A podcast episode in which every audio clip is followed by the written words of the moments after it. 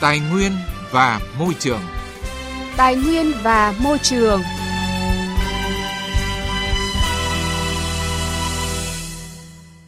Biên tập viên Thúy Ngà và Quang Huy xin kính chào quý vị và các bạn. Rất vui khi được đồng hành cùng quý vị và các bạn trong chương trình Tài nguyên và môi trường. Chương trình hôm nay sẽ có những nội dung chính sau. Phần đầu chương trình chúng tôi chuyển đến quý vị và các bạn một số thông tin về đất đai đáng chú ý trong tuần. Mục vấn đề và sự kiện chúng tôi bàn về vấn đề bất cập thu hồi đất, giá đền bù quá xa giá thị trường. Ý kiến của các đại biểu Quốc hội về bất cập trong xác định giá đất. Tiếp theo là trao đổi của phóng viên Đài Tiếng Nói Việt Nam với ông Hồ Đức Phước, Tổng Kiểm toán Nhà nước về những giải pháp để xác định khung giá đất hoàn chỉnh. Phần cuối chương trình trong mục Cùng lắng nghe và bàn luận, chúng tôi chuyển đến quý vị và các bạn trả lời câu hỏi của một số thính giả gửi về chương trình. Trước hết thì chúng tôi chuyển đến quý vị và các bạn một số thông tin về đất đai đáng chú ý trong tuần qua. Bộ Tài nguyên và Môi trường vừa có văn bản số 932 gửi Ủy ban Nhân dân các tỉnh, thành phố, các bộ ngành đề nghị khẩn trương chỉ đạo và gửi báo cáo rà soát về các vướng mắc bất cập, các nội dung phát sinh và đề xuất hướng sửa đổi bổ sung các văn bản quy phạm pháp luật liên quan trước ngày 25 tháng 3 năm 2019. Trước đó, Bộ Tài nguyên và Môi trường đã có công văn số 501 đề nghị các bộ ngành có liên quan, Ủy ban Nhân dân các tỉnh, thành phố trực thuộc Trung ương theo chức năng nhiệm vụ được giao tổ chức rà soát và báo cáo về vướng mắc bất cập, các nội dung phát sinh và đề xuất hướng sửa đổi bổ sung các nghị định, thông tư quy định chi tiết thi hành luật đất đai. Đến nay, vẫn còn nhiều bộ ngành và các tỉnh, thành phố trực thuộc Trung ương chưa có báo cáo gửi về Bộ Tài nguyên và Môi trường để tổng hợp. Dựa trên quy hoạch tổng thể của từng địa phương cùng với dự báo kế hoạch sử dụng đất đã được phê duyệt, Ủy ban Nhân dân tỉnh Bình Dương đã phê duyệt điều chỉnh quy hoạch sử dụng đất của các huyện, thị, thành phố. Cùng với quyết định này, Ủy ban Nhân dân tỉnh Bình Dương yêu cầu công bố công khai và tuyên truyền cho các đối tượng sử dụng đất là doanh nghiệp, các hộ gia đình, cá nhân nắm bắt được thông tin và thực hiện đúng quy định pháp luật, vai trò của quy hoạch, kế hoạch sử dụng đất. Ủy ban Nhân dân tỉnh Thái Nguyên vừa giao Sở Tài nguyên và Môi trường chủ trì, phối hợp với các cơ quan có liên quan, tổ chức thực hiện lập dự án xây dựng bảng giá đất giai đoạn năm 2020-2024 trên địa bàn tỉnh Thái Nguyên, trình Ủy ban Nhân dân tỉnh phê duyệt, đảm bảo đúng quy trình, quy định và tổ chức thực hiện sau khi dự án xây dựng bảng giá đất được phê duyệt. Tỉnh Hậu Giang phấn đấu đến năm 2020 hoàn thành dự án tổng thể về quản lý đất đai. Đây là yêu cầu của ông Trương Cảnh Tuyên, Phó Chủ tịch Ủy ban Nhân dân tỉnh Hậu Giang đối với các sở ban ngành địa phương tại buổi sơ kết triển khai thực hiện dự án tổng thể xây dựng hệ thống hồ sơ địa chính và cơ sở dữ liệu quản lý đất đai trên địa bàn tỉnh Hậu Giang. Hiện thì tỉnh Hậu Giang đang khẩn trương hoàn thành dự án điều chỉnh, gửi cơ quan có thẩm quyền góp ý trước khi Ủy ban Nhân dân tỉnh phê duyệt.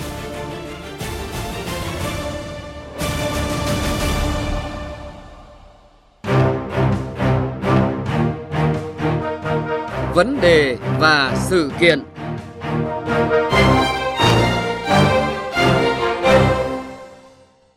Thưa quý vị, thưa các bạn, hiện nay giá đất bồi thường hỗ trợ chưa sát với giá thị trường.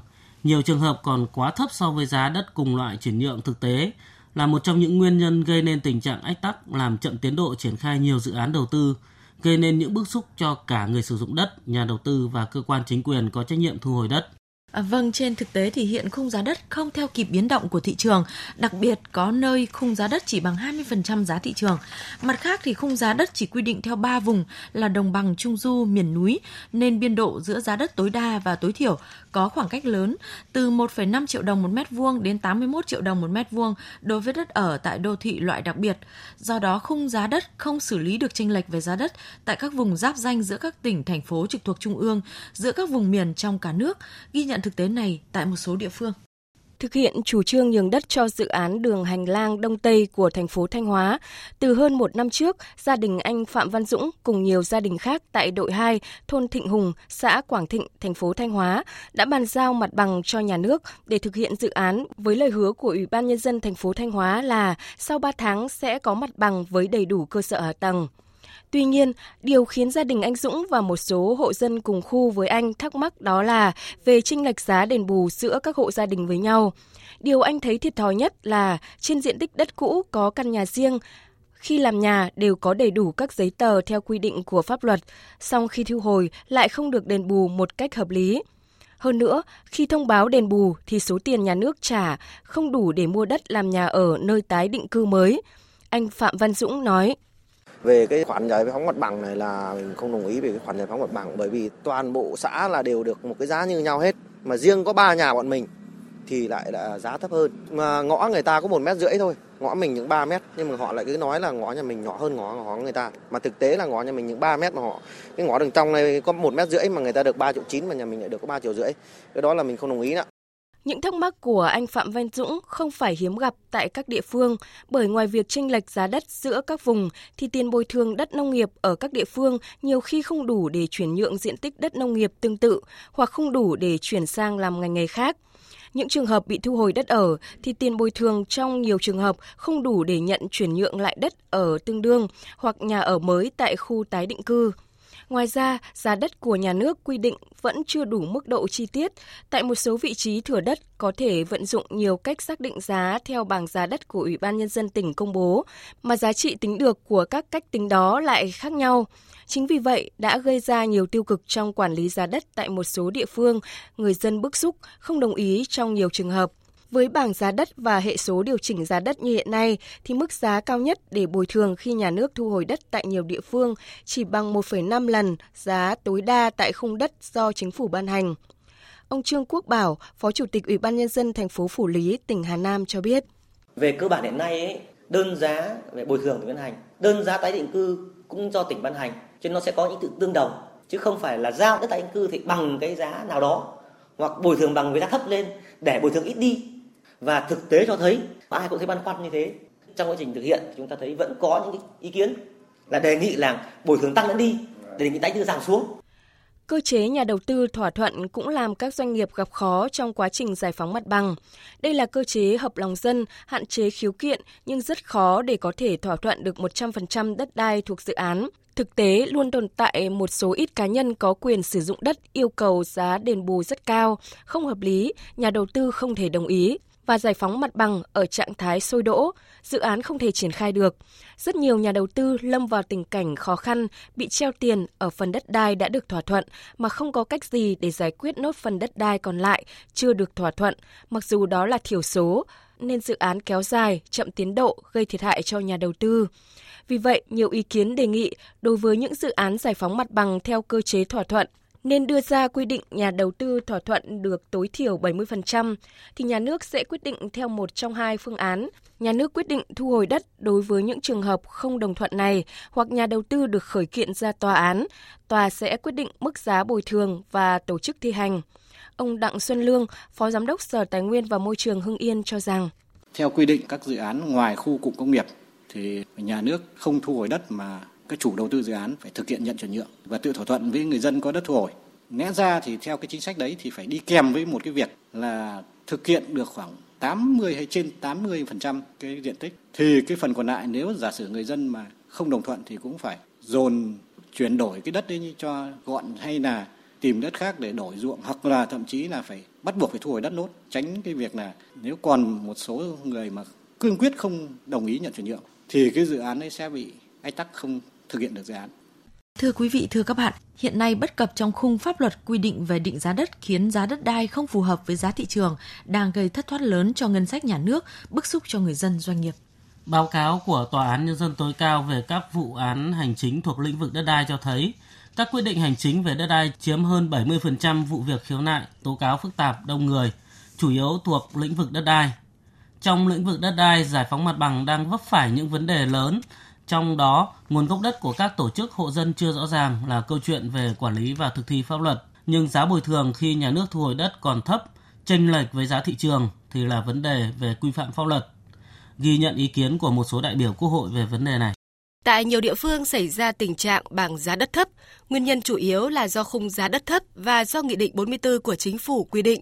Ủy ban Nhân dân cấp tỉnh được quy định mức giá đất cao hơn nhưng không quá 30% so với mức giá tối đa của cùng loại đất trong khung giá đất, nhưng không được quy định mức giá đất thấp hơn mức giá tối thiểu của cùng loại đất trong khung giá đất, nên không phù hợp với tình hình thực tế của địa phương.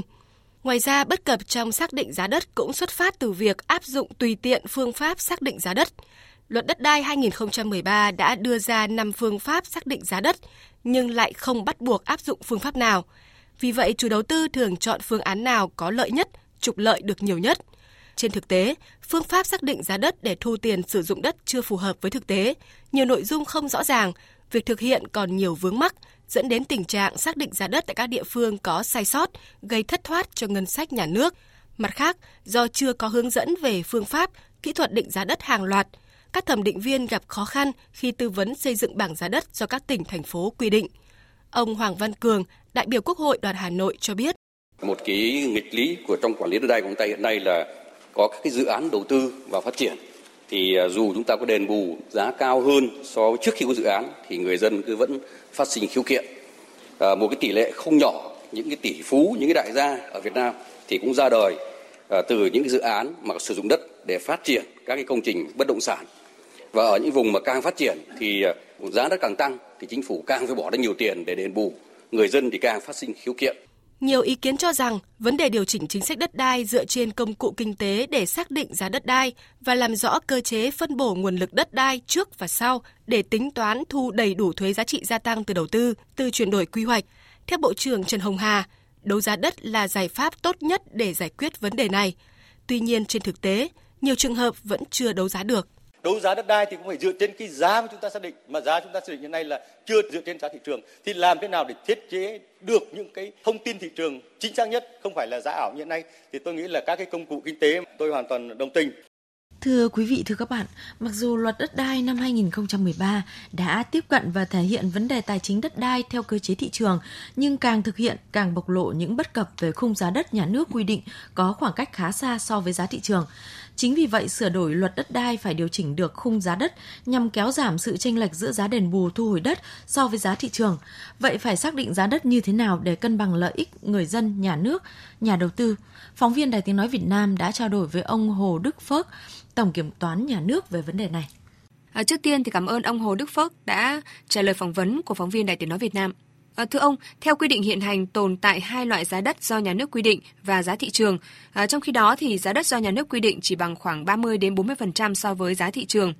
Tình trạng này đã phát sinh khá là nhiều những cái rắc rối tiêu cực trong đền bù, giải tỏa cũng như là việc thực hiện nghĩa vụ tài chính. Vậy ông có đánh giá như thế nào về vấn đề này? Hiện nay thì theo luật đất đai thì giá đất xây dựng sát với cái giá của thị trường. Và chính phủ quy định phương pháp xác định giá đất. Và tại cái nghị định chính phủ năm 2014 thì xác định 5 cái phương pháp xác định giá đất. Nhưng mà phương pháp xác định giá đất hiện nay phổ biến mà các chủ đầu tư, các cơ quan quản lý nhà nước đã áp dụng đó là phương pháp thẳng dư và phương pháp so sánh trực tiếp. Và một số ít là sử dụng phương pháp hệ số.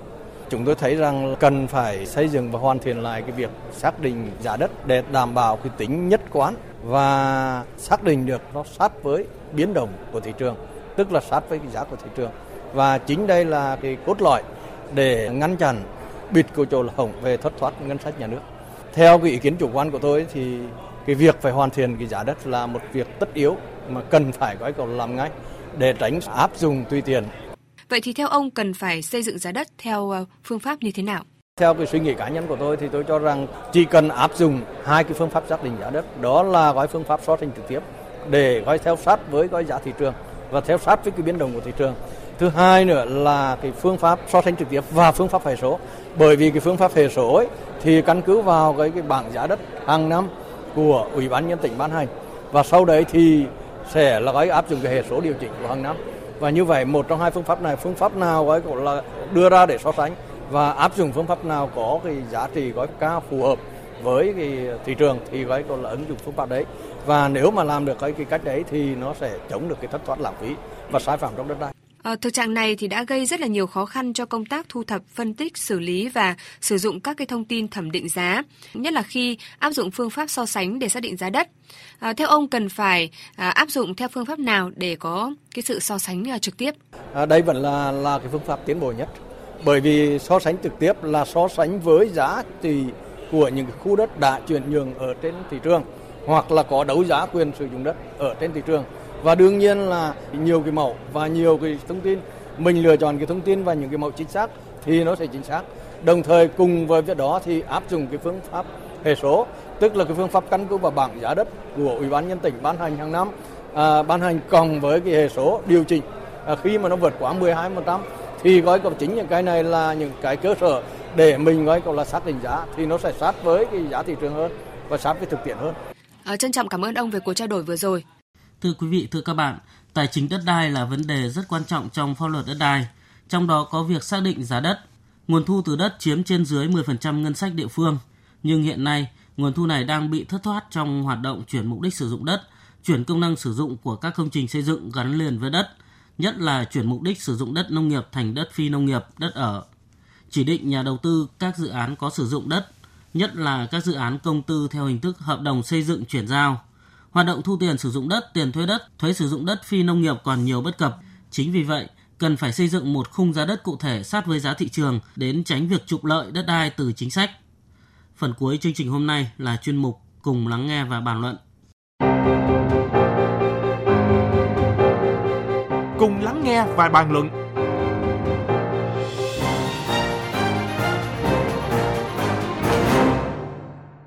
Chuyên mục Cùng lắng nghe và bàn luận hôm nay, luật sư Nguyễn Thế Truyền, công ty luật Thiên Thanh, đoàn luật sư thành phố Hà Nội sẽ trả lời những thắc mắc của quý vị thính giả xung quanh lĩnh vực đất đai.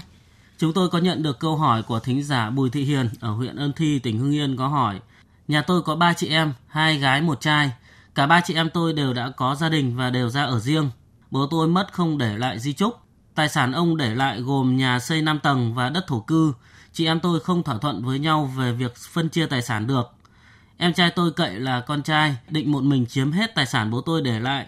Cậu ta bảo là con trai phải lo hương hỏa cho bố mẹ, nên cậu ta có quyền lấy hết. Thính giả Hiền muốn hỏi là việc phân chia tài sản của chị em như thế nào theo pháp luật hiện nay, và em trai chị thì có được hưởng cái phần hơn không? Và việc cậu ta đòi một mình lấy hết tài sản của bố để lại thì có đúng pháp luật hay không? Về vấn đề này của thính giả, luật sư Nguyễn Thế Truyền trả lời thính giả Bùi Thị Hiền như sau.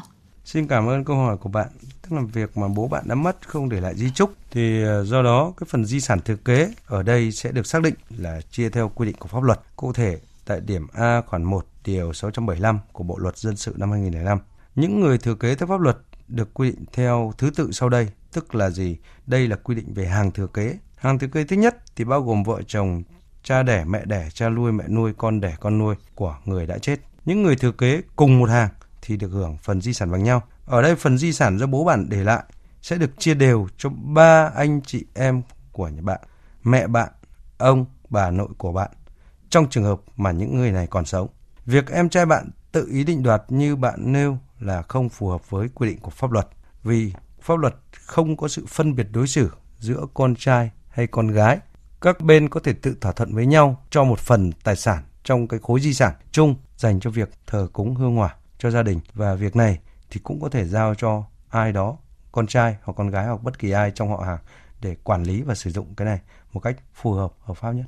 Xin cảm ơn luật sư Nguyễn Thế Truyền, công ty luật Thiên Thanh, Liên đoàn luật sư thành phố Hà Nội. Và chúng tôi cũng rất mong quý vị tiếp tục đón nghe chương trình và gửi thư cũng như phản ánh những sự việc diễn ra tại địa bàn về chương trình theo địa chỉ Chương trình Tài nguyên và Môi trường, Ban Thời sự Đài Tiếng nói Việt Nam, 4143 Bà Triệu, Hà Nội, hoặc gọi về số điện thoại là 0243 936 3729. Xin nhắc lại số điện thoại là 0243 936 3729. Quý thính giả cũng có thể gửi thư điện tử về chương trình theo địa chỉ chương trình sahoivv1a@gmail.com để chia sẻ ý kiến của quý vị và các bạn. Vâng, và chuyên mục Cùng lắng nghe và bàn luận cũng đã kết thúc chương trình Tài nguyên và Môi trường hôm nay. Đến đây, biên tập viên Quang Huy và Thúy Ngà xin kính chào quý vị và các bạn.